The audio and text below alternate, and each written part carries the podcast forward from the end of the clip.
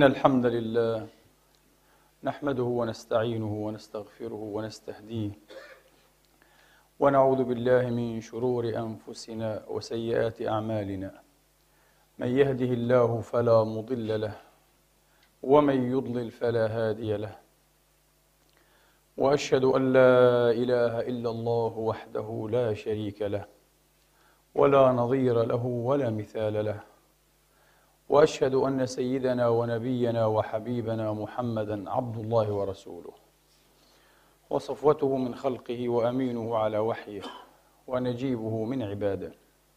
صلى الله تعالى عليه وعلى آله الطيبين الطاهرين وصحابته المباركين الميامين. وأتباعهم بإحسان إلى يوم الدين وسلم تسليما كثيرا. عباد الله أوصيكم ونفسي الخاطئة بتقوى الله العظيم ولزوم طاعته. كما أحذركم وأحذر نفسي من عصيانه سبحانه ومخالفة أمره. لقوله جل من قائل من عمل صالحا فلنفسه ومن أساء فعليها وما ربك بظلام للعبيد.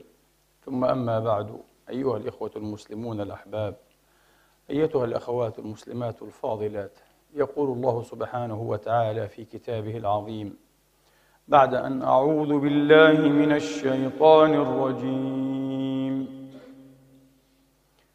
بسم الله الرحمن الرحيم. والوزن يومئذ الحق فمن ثقلت موازينه فأولئك هم المفلحون. ومن خفت موازينه فأولئك الذين خسروا أنفسهم. فأولئك الذين خسروا أنفسهم بما كانوا بآياتنا يظلمون ولقد مكناكم في الأرض وجعلنا لكم فيها معايش قليلا ما تشكرون. ولقد خلقناكم ثم صورناكم ثم قلنا للملائكة ثم قلنا للملائكة اسجدوا لآدم فسجدوا إلا إبليس لم يكن من الساجدين. قال ما منعك ألا تسجد إذ أمرتك؟ قال أنا خير منه خلقتني من نار وخلقته من طين. قال أنا خير منه خلقتني من نار وخلقته من طين. قال فاهبط منها فما يكون لك أن تتكبر فيها. فاخرج إنك من الصاغرين. قال أنظرني إلى يوم يبعثون. قال إنك من المنظرين. قال فبما أغويتني لأقعدن لهم صراطك المستقيم. ثم لآتينهم من بين أيديهم ومن خلفهم وعن أيمانهم وعن شمائلهم. ولا تجد أكثرهم شاكرين. قال فاخرج منها مذءوما مدحورا. لمن تبعك منهم لأملأن جهنم منكم لأملأن جهنم منكم أجمعين. قال اخرج منها مذءوما مدحورا. لمن تبعك منهم لأملأن جهنم منكم أجمعين. صدق الله العظيم. وبلغ رسوله الكريم ونحن على ذلك من الشاهدين. اللهم اجعلنا من شهداء الحق القائمين بالقسط. آمين. اللهم آمين. إخواني وأخواتي دأب السادة العارفون في مختلف الأزمان على تكريه لفظة أنا وتعويد الناس وتعليمهم الاستعاذة بالله منها ومن شرها. نعوذ بالله من كلمة أنا أي من شر هذه الكلمة. وذلكم لأن أول من نطق بها وشقي بها شقاوة الأبد هو إبليس اللعين.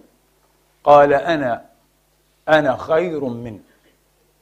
بإزاء أمر الله سبحانه وتعالى تسلح هذا اللعين بهذه الكلمة. أنا وإزاء ماذا؟ إزاء أمر الله المباشر وقفت أنا لتتصدى لرد هذا الأمر وتبرير عصيانه. أنا خير منه ما يأتي بعد أنا الآن ليس مهما. كيف يكون التبرير ليس مهما؟ المهم أنك قابلت الأمر الإلهي بأنا. انتهى كل شيء. بدأت اللعنة بدأت السخطة. أنا خير من.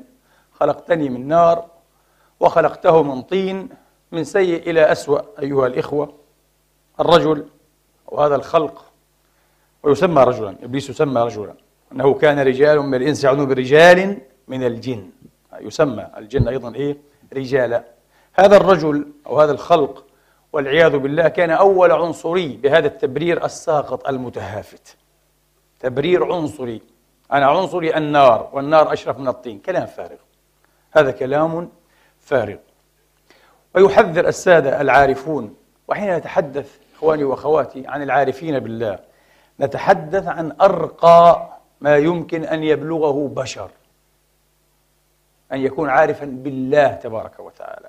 ولا عارف بالله سبحانه وتعالى ما لم يكن أستاذا في معرفة النفس في معرفة باطنه. ومن قديم قال أفلاطون الفيلسوف المثالي الشهير قال لا يحيا إنسانا من لا يعرف باطنه. هذا ليس إنسانا. هذا هو خشب. آه. ربما أكرمكم الله. حيوانا من الحيوانات لكنه ليس إنسانا. الإنسان هو الذي يعرف باطنه يعرف نفسه. وفي مشهور العارفين والسائرين والسالكين من عرف نفسه فقد عرف ربه. وليس بحديث لكنه معنى صحيح تماما. معنى صحيح تماما. من أعمق المعاني. من أعمق المعاني. كريستون يقول ومن عرف باطنه عرف بواطن الأشياء. من عرف باطنه عرف بواطن الأشياء. أعمق معرفة أيها الإخوة. أن تعرف ذاتك تماما أن تعرف ذاتك. سيقول قائل منكم ومنكن إذا تورطنا مرة أخرى في الذات في الأنا. لا. الذات الباطنية أيها الإخوة والأخوات الأنا الباطنية بعيدة عن هذه الأنوات التي نعيشها وهي أنوات زائفة ومزيفة ومزيفة. أقنعة نتقنع بها. حجب نحتجب بها ومن ورائها أيها الإخوة. زيف حقيقي. ثم تدهمنا ساعة الموت لنكتشف في تلكم الساعة لا قدر الله أننا لم نعش أصلا. كنا خيالات وأوهاما لم نعش. وكيف يعد عائشا؟ وكيف يعد حيا؟ أيها الإخوة فضلا عن أن يعد إنسانا حقيقيا. من عاش ومات أيها الإخوة والأخوات ولم يعرف نفسه لم يعرف باطنه. عاش مغتربا. مصطلح الاغتراب الفلسفي الشهير. آه، يعني محجوبا. غير متأنس بنفسه محجوبا عن نفسه غير متأنس بها. آه، غير قريب منها لا يعرفها جاهلا بها. كيف يعد هذا؟ أنه عاش وأنه حي وأنه إنسان أيها الإخوة. لا ليس كذلك. نحن نتحدث عن الأنا الحقيقية هبة الله تبارك وتعالى الهبة الإلهية التي خلقها وأبدعها وألهمها فجورها وتقواها. لب لباب الخير موجود فيها بإذن الله تبارك وتعالى. لذلك المعلمون الكبار حول العالم في القديم والحديث في عصرنا هذا في أيامنا هذه يؤكدون على حقيقة أنك إذا أردت أن تصير إنسانا صالحا أن تصير إنسانا إنسانا حقيقيا. ليس زائفا ليس مقنعا ليس واهما ومتوهما ووهميا وفراغيا. إذا أردت أن تصير كذلك لا تجاهد كثيرا ولا تحمل نفسك أكثر من اللازم لكي تصبح كذلك. لا لا لا ببساطة استرسل مع ذاتك الباطنية استرسل مع جوانيتك اترك الخير الذي أبدعه الله تبارك وتعالى بذره في أرض الذات في أرض النفس اتركه لينمو ليزدهر. شيئا فشيئا وهو سيفعل وببساطة. هذه العفوية هذه التلقائية سر التدين الصحيح وسر العبقرية والإبداع. ما من عبقري إلا وهو يسلك على هذا النحو بعفوية وتلقائية. ولذلك تعد المجتمعات والثقافات المختلفة هؤلاء العفويين العباقرة المبدعين حقيقة الذين يثرون ويخصبون ويباركون ويثمرون مسيرة البشرية والإنسانية يعدونهم شواذ. شواذ خارجين عن المسطرة خارجين عن المعايير عن المألوف. قبل أيام معدودات كنت في حديث مع أحد الشخوص. يشكو لي من الذوق الذي ينكره من أبناء هذا الجيل. يقول أذواقهم عجيبة غريبة لا يعرفون الجمال. مقاييسهم حتى في معرفة الجمال منكورة في نظره وساقطة. وفي البداية وافقته. وفي الحقيقة هذا هو الذي بعثني على هذه الخطبة لأنها كانت مراجعة لنفسي أيضا ووجدتني متورطا ككل الناس. انتبهوا. الناس يظنون أن الواعظ وأن المتكلم سواء وعظ بالفلسفة أو بالحكمة أو بالدين أنه دائما أرقى منهم وأنه يعرف ما لا يعرفون. ليس بالضرورة بالمطلق ليس بالضرورة.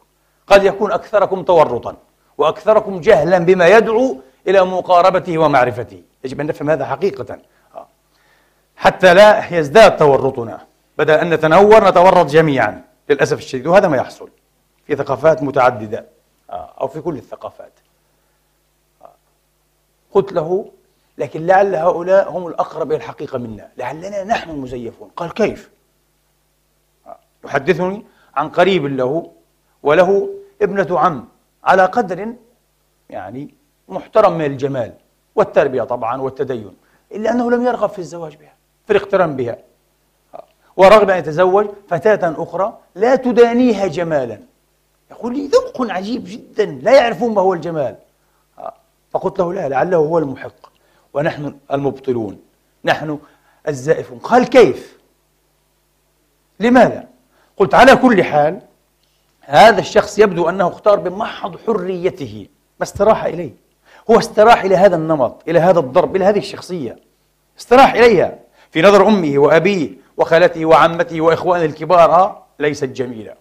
وأخذ امرأة قبيحة فتاة قبيحة اقترن بفتاة قبيحة هو سعيد معها. وهذا هو المطلوب أن يكون سعيدا أن يكون متوافقا.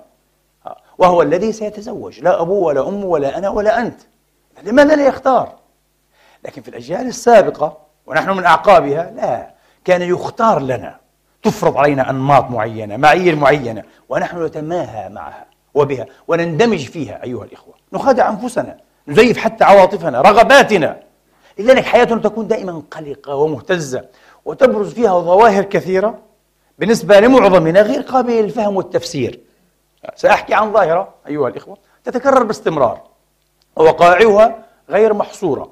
شخص يدعي أنه يقدر ويثمن زوجته جدا وأنها امرأة لا ضريعة ولا قريعة لها. لا مثال لها في البشرية. وهو يكثر من تعداد محاسنها في كل مجلس. أتحدث عن واقع حقيقية.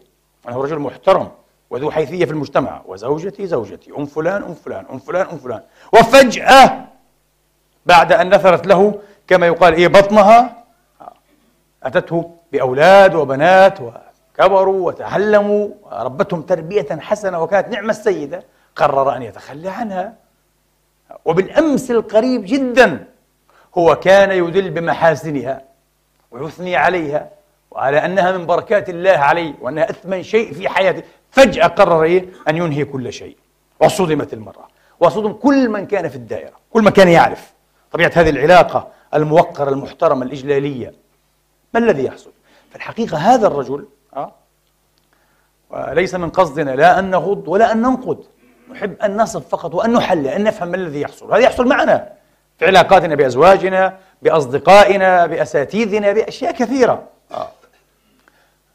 الذي حصل الذي يحصل أيها الإخوة والأخوات أن هذا الشخص الفاضل كان بعيدا عن ذاته. مثلنا جميعا مثل الكل. آه. لم يعرف نفسه. عاش بقناع عاش بحجاب عاش شخصية ليست هو. عاش بأنا ليست أنا الحقيقية. ليست أنا الحقيقية. وما ظنه حبا أنه يحب زوجته فعلا من كل قلبه ليس حبا. لأن أناه الزائفة أيها الإخوة تتماهى مع الممتلكات مع الأشياء. سأوضح. هذه معاني آه، تحتاج إلى توضيح بأمثلة كثيرة فاسمحوا لي. منذ البداية الطفل أيها الإخوة يولد هكذا. كلنا كنا أطفالا. آه. وأعتقد أننا جميعا مررنا بهذه الحالة. أننا فقدنا خبرة الوجود والعالم وأشياء الوجود والتواصل معها حين كبرنا قليلا الخبرة الأولى كانت في منتهى الروعة والنبض والحيوية والعمق أيها الإخوة بحيث تعجز اللغة وكل لغة عن أن توصفها كلنا مرنا أنا مررت أنتم مررت بهذه الخبرة إزاء المطر إزاء حفيف الشجر إزاء الرياح إزاء قوس قزح قوس الشيطان آه. إزاء البطيخ إزاء الموز آه. إزاء التراب رائحة التراب حين يسقط عليه ماء المطر إزاء القمر في الليل في الليلة الضحيانة إزاء النجوم آه. توسوس آه. وتوشوش لبعضها آه. في الليل البهيم الحندس إزاء أشياء كثيرة إزاء النغم صوت الجميل صوت الحزين أيها الإخوة خبرة عجيبة مفعمة أنا لا أنساها دائما تراودني وتصيبني بالحسرة اللغة تعجز عن أن تصفها ما الذي حصل؟ هذا وصل للخطبة السابقة. التسميات قلصت عالمنا. التوصيفات التصنيفات قلصت عالمنا. اختزلته جعلته جامدا. فقد ماءه فقد روحه فقد حيويته. أيها الإخوة وتماهى هذا العالم الزائف مع أيها الإخوة الليبلز كما قلنا أو الملصقات والأسماء التي وضعناها عليه. وصدقنا أن القمر هو لفظة القمر. لا القمر ليس لفظة القمر. إذا أردت أن تعرف القمر حقيقة القمر أقرب بمليون مرحلة. الخبرة خبرتك القمرية مع هذا القمر وأنت صغير قبل أن تغتالك اللغة والقوالب. وتزيف ليس فقط وعيك الباطن وانفعالاتك الفعلية آه، بل تزيف حتى إدراكك الحسي. هتقول ما معنى الكلام هذا؟ نعم اللغة والثقافة والتسميات والأنماط والقوالب تزيف حتى إدراكاتنا الحسية. يعني الشيء يكون أمامنا لا نستطيع أن نراه نراه. رؤية بصرية ليست رؤية رؤيوية. أبدا رؤية بصرية عيانية. لا نستطيع أن نرى كما هو. الأحداث ليس الشيء فقط حتى الأحداث والمعاني. لماذا؟ سأوضح حالا لأننا لا نعيش في علاقة مباشرية يعني مباشرة مع العالم. لا بل بعلاقة أيها الإخوة أو تواصل موسوط. الموسوطية المنظورية. perspectivity. نعيش عبر إيه؟ هذه المنظورية أو الموسوطية في عالم مفهومي. لا نستطيع أن نتواصل للأسف. هذا ما تفعله اللغات والتسميات والثقافات والقوالب الجاهزة والأنماط. نعيش في عالم مفهومي conceptual reality. حقيقة مفهومية واقع مفهومي ليس واقعا ذاتويا. الواقع كما هو لا نستطيع للأسف. آه. وربما لا نستطيع دائما لكن اللغة تخلص للأسف من إمكانية التواصل. والأمثلة كثير جدا سأضرب مثالين فقط. مثال ضربه الفيلسوف وعالم الأحياء الفرنسي المعاصر لا يزال حيا فيما أعتقد إدغار موران. موران يقف في مركز الشرطة ذات يوم في أواخر تسعينيات القرن المنصرم لكي يسجل شهادته في حادث سير. السيارة الحمراء آه، هي التي صدمت الدراجة العربة. آه، سجل هكذا لاحظ الفيلسوف. فيلسوف عالمي كبير فرنسي. هذا ما رآه. ولكن بعد قليل يصدم إدغار موران بأن جملة من الشهود أنا في الشارع هذا في وضح النهار أدلوا بشهادة مختلفة لها غير صحيح. حتى صاحب السيارة وصاحب الدراجة. الذي حدث أن صاحب الدراجة هو الذي صدم السيارة. دخل في السيارة. موران توقف هنا. عجيب. أنا رأيت بعيني السيارة صدمت الدراجة عند تقاطع الطرق. الكل يجمع على العكس. والعكس هو الصحيح فعلا باعتراف صاحب الدراجة هو الذي دخل في السيارة. قال هذا الذي حدث إذا النمط الأفكار المفهومات المخزنة في دماغي شوهت الواقع. جعلتني أعيد إنتاج الواقع مشوها ليتفق معها. ليه؟ لأنه في أنماط الفكر المعتادة عند البشر أن القوي والكبير والمتين هو الذي يجور على الصغير. مش معقول دراجة تصدم إيه؟ سيارة. لكن سيارة تصدم دراجة هذا الذي يحصل دائما. ولذلك انقلبت الرؤية. في المستوى الحسي ال sensory ها حسيا رأى الأشياء مزيفة. نأخذ مثالا أعمق من هذا. المثال إيه؟ موران أيها الإخوة. الإزدراء contempt Verachtung презрение بالروسية. نفس اللفظة أيها الإخوة فقط يصوت بها بطرق مختلفة. تلفظ هنا إيه؟ إزدراء أو احتقار أو تقليل احترام. Disrespect يعني. contempt أو تلفظ Verachtung بالألمانية презрение بالروسية إلى آخره. لكن المدلول المصداق مختلف تماما. آه، يعني في المرحلة الصوتية الفوارق هامشية محدودة جدا جدا. وهي فوارق تعسفية اعتباطية. شاء العرب أن يسموه ازدراء تقليل احترام. آه. والألمان Verachtung مثلا contempt بالإنجليزية إلى آخره. فقط مسألة اعتباطية. لكن في المدلول في المصداق المسألة ليست اعتباطية. مسائل مفهومية ضاربة بجذرها أيها الإخوة في أرض الثقافة والتصورات الأخلاقية والمجتمعية. كيف؟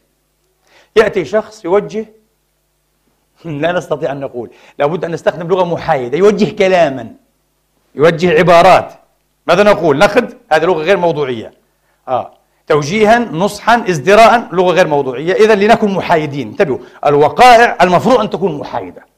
لكن قبل قليل فرغنا من ضرب مثال يؤكد أن الوقائع ليست محايدة بالقدر الذي نحسب. أليس كذلك؟ واقعة أن دراجة ضربت سيارة المفروض أنها واقعة محايدة. لم تكن محايدة في تصور الفيلسوف في, في الرؤية آه، الحسية للفيلسوف. على كل حال لكن نحاول أن نكون محايدين. وجه عبارات. تقدم بعبارات لشخص. في الثقافة العربية مثلا السائدة احتقرني إنه يحتقرني ويغضب هذا الذي توجه إليه بهذه العبارات. هذا احتقار. كيف يجرؤ؟ كيف يتجا؟ من هو؟ وتبدأ مشاكل عادي ربما لا تغسل إلا بالدم مشاكل. تدخل فيها قبليات وأشياء كثيرة ممكن في مجتمعات مغلقة. في الثقافة أخرى نفترض هي ثقافة ألمانية إنجليزية يقول نقد أتقبله بكل صدر. نقد؟ كريتيك يقول نقد هذا؟ قد يتلقى أنه نقد إيجابي. يقول شكرا استفدت منه. عجيب. هنا نقد إيجابي ومفيد. وهنا ازدراء واحتقار. المسألة ليست وقفا على التسمية. انتبهوا. المسألة وقف على ماذا؟ على المفاهيم. والمفاهيم مسألة معقدة جدا. تأتي التسميات فقط أيها الإخوة أه؟ لكي تضع؟ كما يقال اللمسة الأخيرة على عالم مفهومي على عالم ومن هنا خطورة التسميات. فالتسميات إذا ليست محايدة. والتسميات تجد جذرها في إيه؟ في عالم المفاهيم. وهكذا نحن نتعاطى مع عوالم ووقائع مفهومية ليست مع وقائع وعوالم مباشرة إنما مفهومية يا إخواني وأخواتي. هذا هو. تصالب الرجلين. الآن في الثقافات ربما إيه؟ بعض الثقافات العربية خاصة في بلاد الشام تصالب الرجلين. يقول لك واضع رجل على رجل جاي الأدب. كيف يجرؤ أن يجلس أمامي؟ ها؟ وأنا فلان الفلاني وكذا كذا. مصالبا إيه رجليه إيش فيها آه. في الثقافة الغربية شيء عادي أقل من عادي الكل يصالب رجليه آه. الوزير والسفير والخفير آه. والطبيب والمهندس وال... والتلميذ والطالب ما فيها شيء وضع رجل على رجل في الثقافة العربية إيه؟ لا هذا ازدراء هذا احتقار تقليل قيمة وإذا فعلتها امرأة مصيبة المصائب هذه امرأة يعني يظن بأخلاقها السوء امرأة تفعل هذا تصالب بين رجليها إيه؟ وهكذا هذه مفاهيم. هذه مفاهيم. الوقائع المفروض أن تكون محايدة. لكن في عالم زائف يا إخواني للأسف الشديد. طبعا عوالمنا معظمها زائف.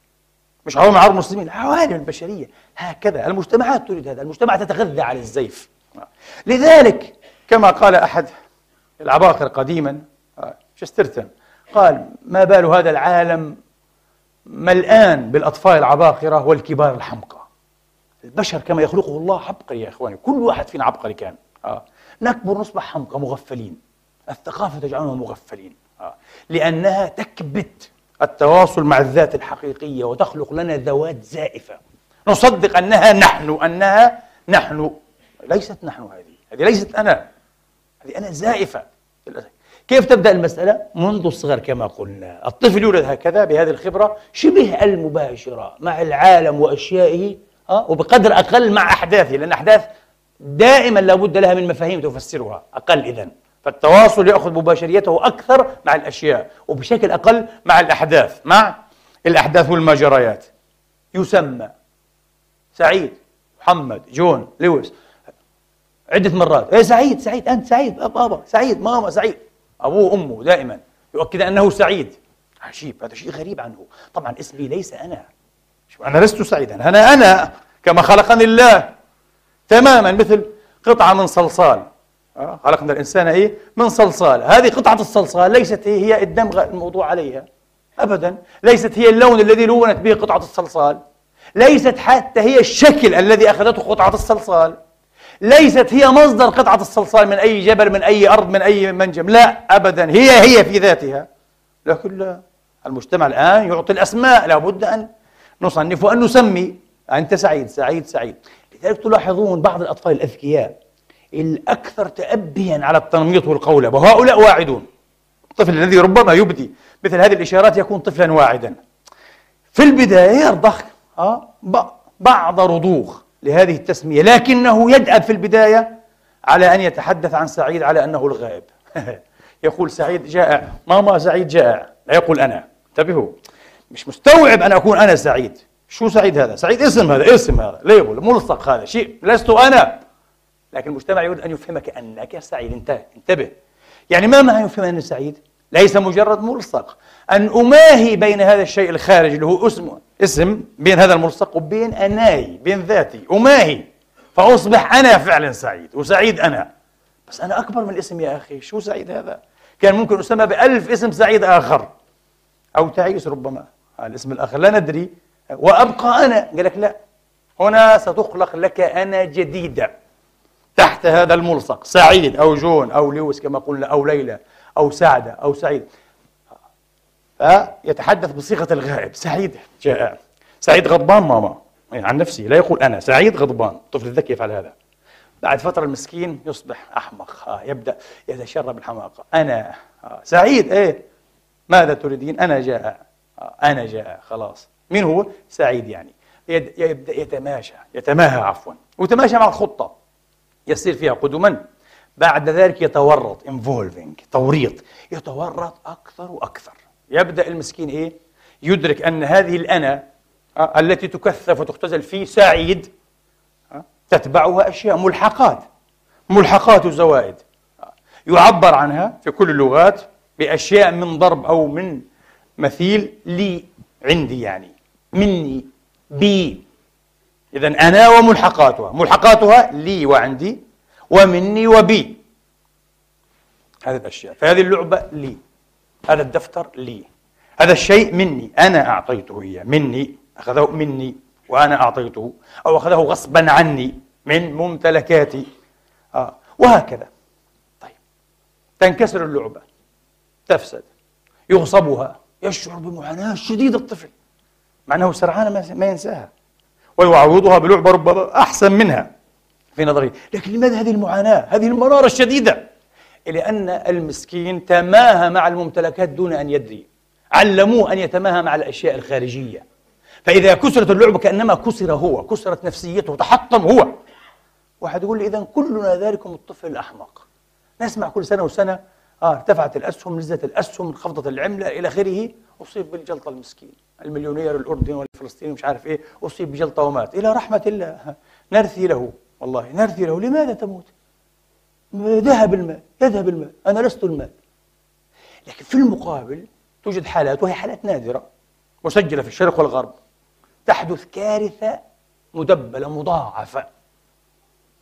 فيموت في حدث واحد أه؟ كل أفراد أسرة شخص ما زوجته وأبنائه السبعة مثلا. ويحترق المنزل. ويكون قد خزن ذهبه وأمواله في منزله. كل شيء ينتهي. والرجل يجد نفسه كما نقول على الحديدة. مربع صفر. ولا شيء. لا ينتحر لا يصاب بسكر أيها لا يصاب بضغط دم لا يصاب باكتئاب لا يصاب بأي شيء. الرجل بالعكس تحدث له حالة من السلام المطلق. والرضا والتسليم الذي يخبر عبرهما حالة من الهناء. هناء. أه؟ لم تكن لتخطر على باله من قبل. ويبرز لغز في حياته. يبدأ يتساءل إزاءه. لماذا؟ عجيب هذا الذي حدث معي. طبعا ويؤكد أنه الآن يمر بحالة أسعد حالة خبرها في حياته. بعد فقد الأولاد والزوجة والأموال والبيت. نعم. تعرفون لماذا؟ ببساطة يقول المعلمون الكبار في القديم والحديث لأنه وفق إلى أن يخبر حالة التحرر من كل ما ليس هو. كل هذا ليس أنا. حتى أولادي ليسوا أنا. في نهاية المطاف هذا مبدأ ديني. كل نفس بما كسبت رهينة. إياك أن تظن أن ابنك أو ابنتك إذا رهق البلوغ ثم بلغ وكلف أنك مسؤول عنه بعد ذلك مسؤولية كاملة. انتهى خلاص. مسؤول عن نفسه. إن كنت فرطت فأنت فرطت في توجيهه تهذيبه تعليمه تلقينه وعبر الأنموذج والقدوة قبل ذلك بعد أن كلف أصبح مسؤولا عن نفسه. طبعا أنا أقول لك أنت لا تعاني لأنك كثيرا يعني إيه ما يعتريك الخوف أو يعتصرك إيه الخوف والفزع من رب العالمين يوم القيامة. لا لا لا لا, لا أنا أقول لك ببساطة من المجتمع. كيف عامل حاله شيخ وبنته غير محجبة؟ عامل حاله شيخ وابنه بدخن؟ عامل حاله شيخ وابنه بصليش؟ وابنه رقاص وابنه مش عارف إيه. إيش دخل لي؟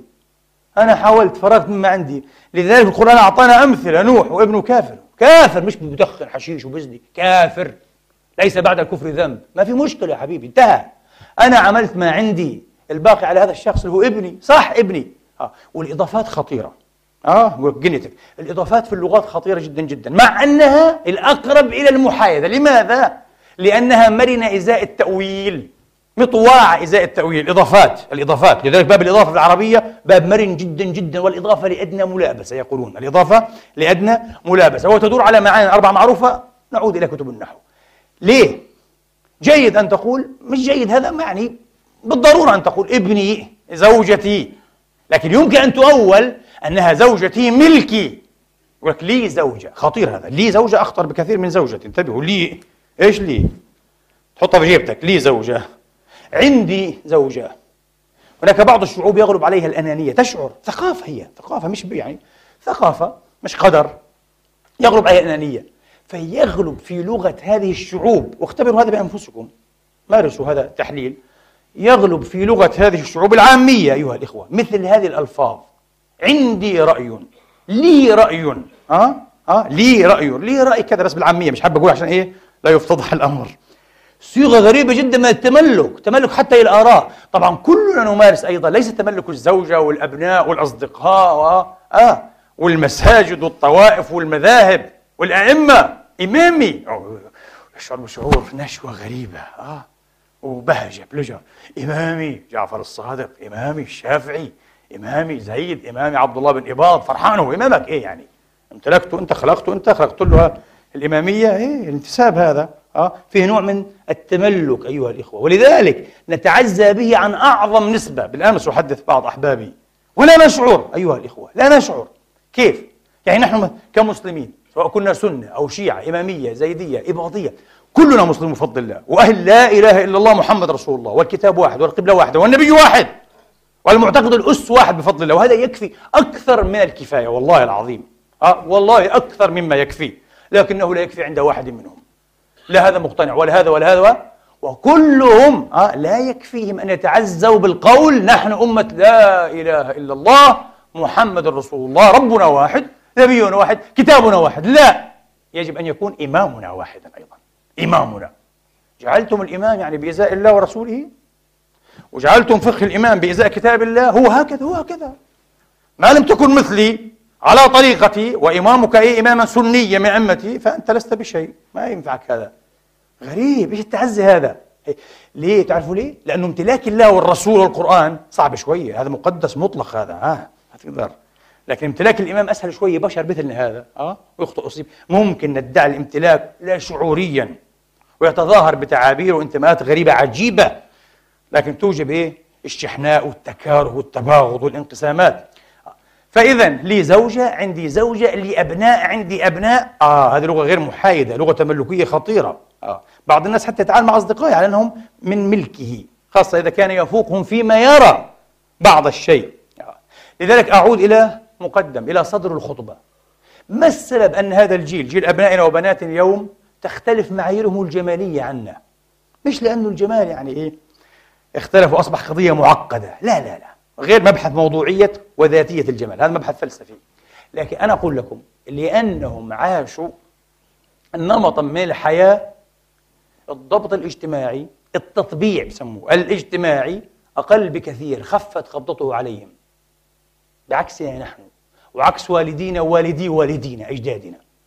اليوم طبعا المجتمعات حتى العربية والإسلامية تقريبا أصبحت قريبة من المجتمعات الغربية. الأب يعمل الأم تعمل أيضا وإذا ما بتعمل 24 ساعة في الأسواق وبتروح وبتجوا زيارات كذا والبيت أصبح شبيه بهوتيل. ولا مش صحيح؟ وما في. آه. على الحامي وعلى البرد كما يقال وفي الصباح وفي المساء توجيه وافعل وتفعل يا ابني يا بنتي. ما في الكلام هذا. آه. فالولد تقريبا نشأ شبه حر مثل ما يحدث في الغرب هنا. يخضع لماذا إذا؟ يستجيب لماذا؟ لعواطفه الحرة الطبيعية. استحسن هذه الفتاة. هو محق أقول لكم. في نظرية حسنائية فيتزوج بها. ما المشكلة؟ استحسنت هذا الشاب. أحبت أن تقترن به على كتاب الله وسنة رسوله. فلتفعل. لماذا نأخذ حجر عثرة؟ هذا الصحيح. والعباقرة يفعلون هذا دائما أيها الإخوة. استجابة طوعية فطرية غير مؤطرة أيها الإخوة. وتحكي الإمكان الحقيقي له. للعاطفة هنا. ألبرت أينشتاين على فكرة هذا نموذج موحي جدا. حتى العلماء المتكلمون في هذه الشؤون يمثلون به. كنموذج تقريبا نادر المثال. أينشتاين في شبابه كان شابا على قدر عالم الجمال معروف وسيم جدا كان ومعشوق البنات والفتيات في الجامعة.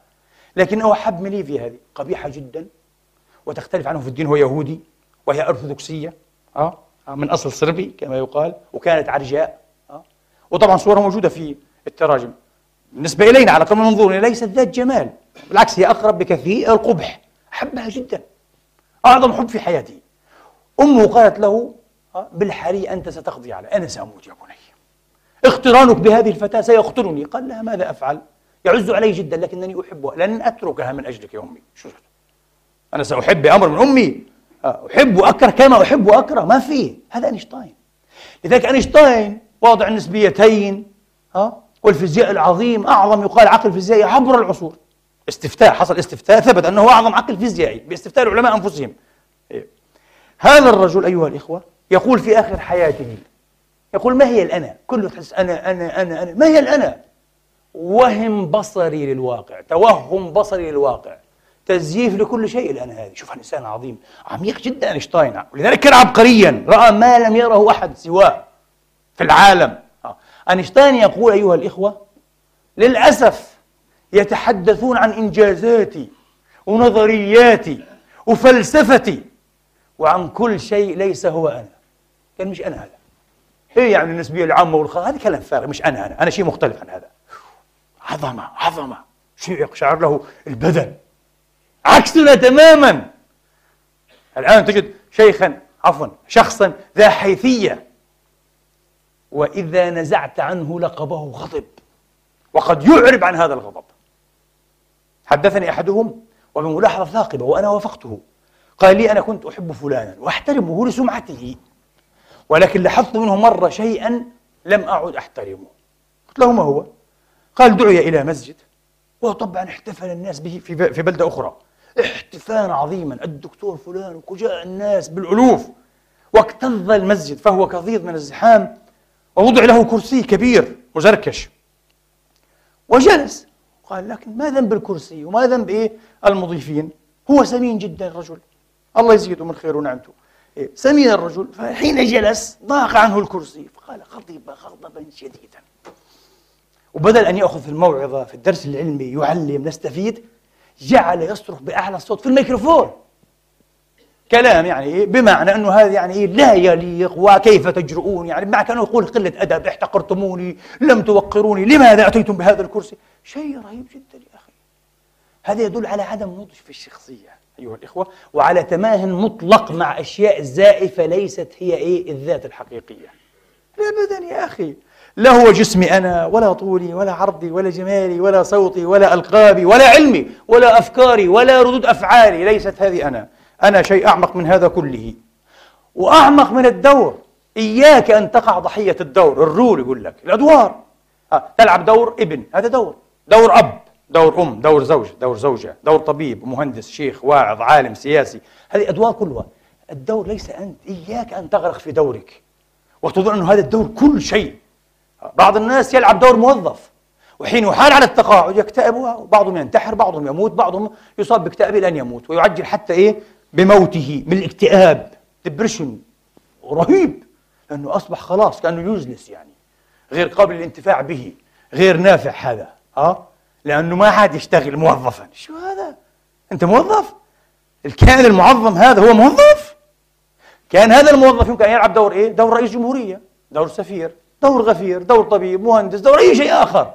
أنت أكبر من كل دور تلعبه ولعبته وليس كذلك؟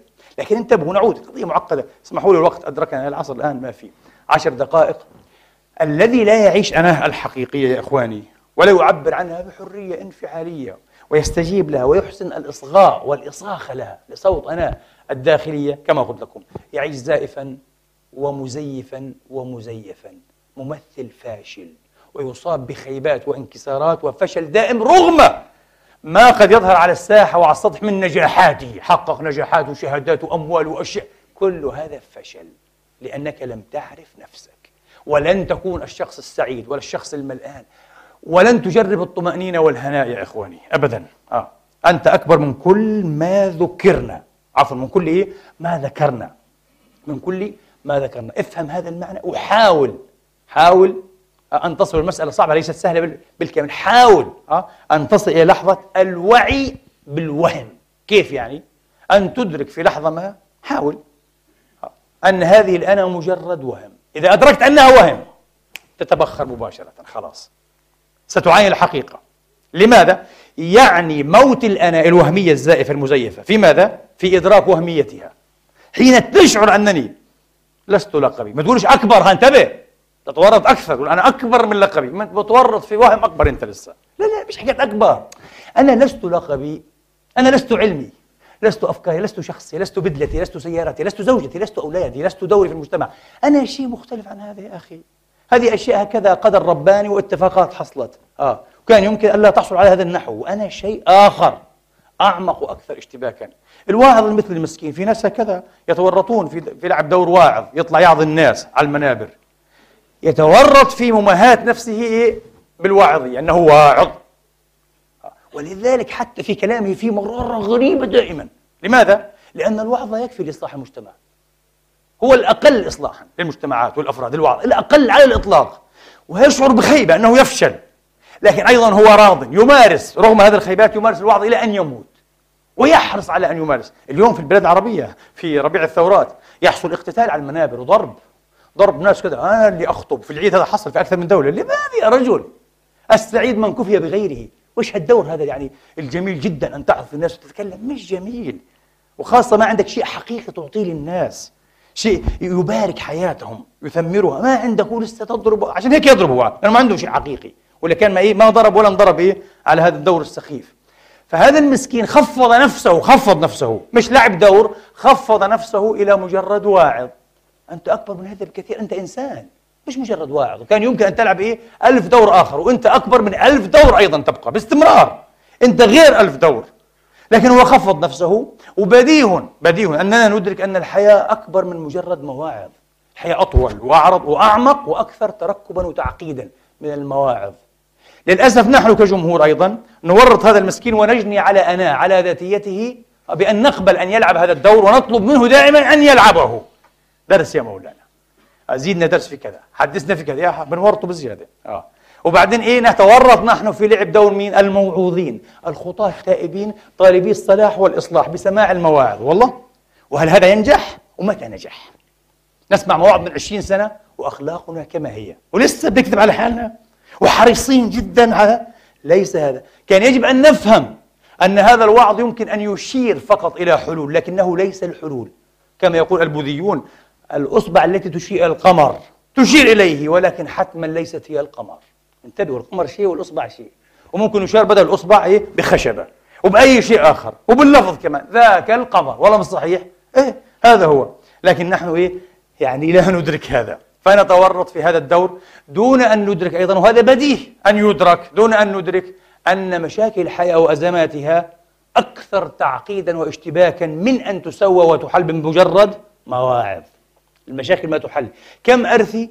ها؟ وكم أستغرب؟ من أب وأم وقد يكون مثقفا ولا يعني شخصا له وجاهة يأتي يتوسل إلى عالم وإلى واعظ ها؟ أن يصلح ابنه بإعطاء درس عن الموضوع الفلاني. غريب جدا.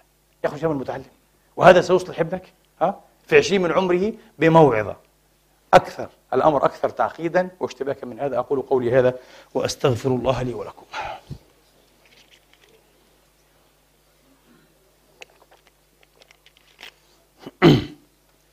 الحمد لله الحمد لله الذي يقبل التوبة عن عباده ويعفو عن السيئات ويعلم ما تفعلون ويستجيب الذين آمنوا وعملوا الصالحات ويزيدهم من فضله والكافرون لهم عذاب شديد وأشهد أن لا إله إلا الله وحده لا شريك له وأشهد أن محمدا عبده ورسوله صلى الله تعالى عليه وعلى آله وأصحابه وسلم تسليما كثيرا. الناس كأسنان المشط يقول رسول الله صلى الله عليه وسلم.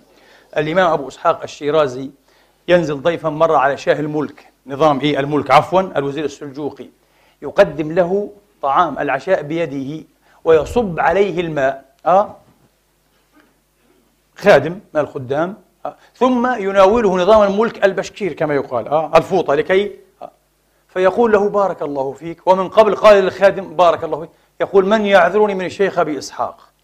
قدمت له الفوطة بيدي فقال بارك الله فيك. قدمها الخادم قال بارك الله فيك. أنا أقول لكم الشيخ أبو إسحاق وأمثاله هم بشر عارفون وجدوا أنفسهم الحقيقية. تساوى البشر أمامهم. الرئيس والمرؤوس. ما في تزييف ما في تمثيل ما في ارتعاد قدام رئيس قدام عالم قدام شيخ. ما في كلنا سواسية. في أدب في احترام. أنزلوا الناس منازلهم. الراهب كاسان في بوذية زن يخرج مرة ليشيع جنازة ويقف أه؟ ينتظر مع تلاميذه. في اليوم التالي يجمع تلاميذه يقول لهم أنا مستقيل لم لم أجد نفسي لم أجدني لم أجدني مؤهلا للعب دور أو لأداء دور معلم. لماذا يا أستاذنا كاسان؟ قال بالأمس وأنا أنتظر رئيس البلدة والذوات والأعيان آه شعرت بتعرق في راحتي. هذا التعرق لا يحصل إزاء الناس العاديين.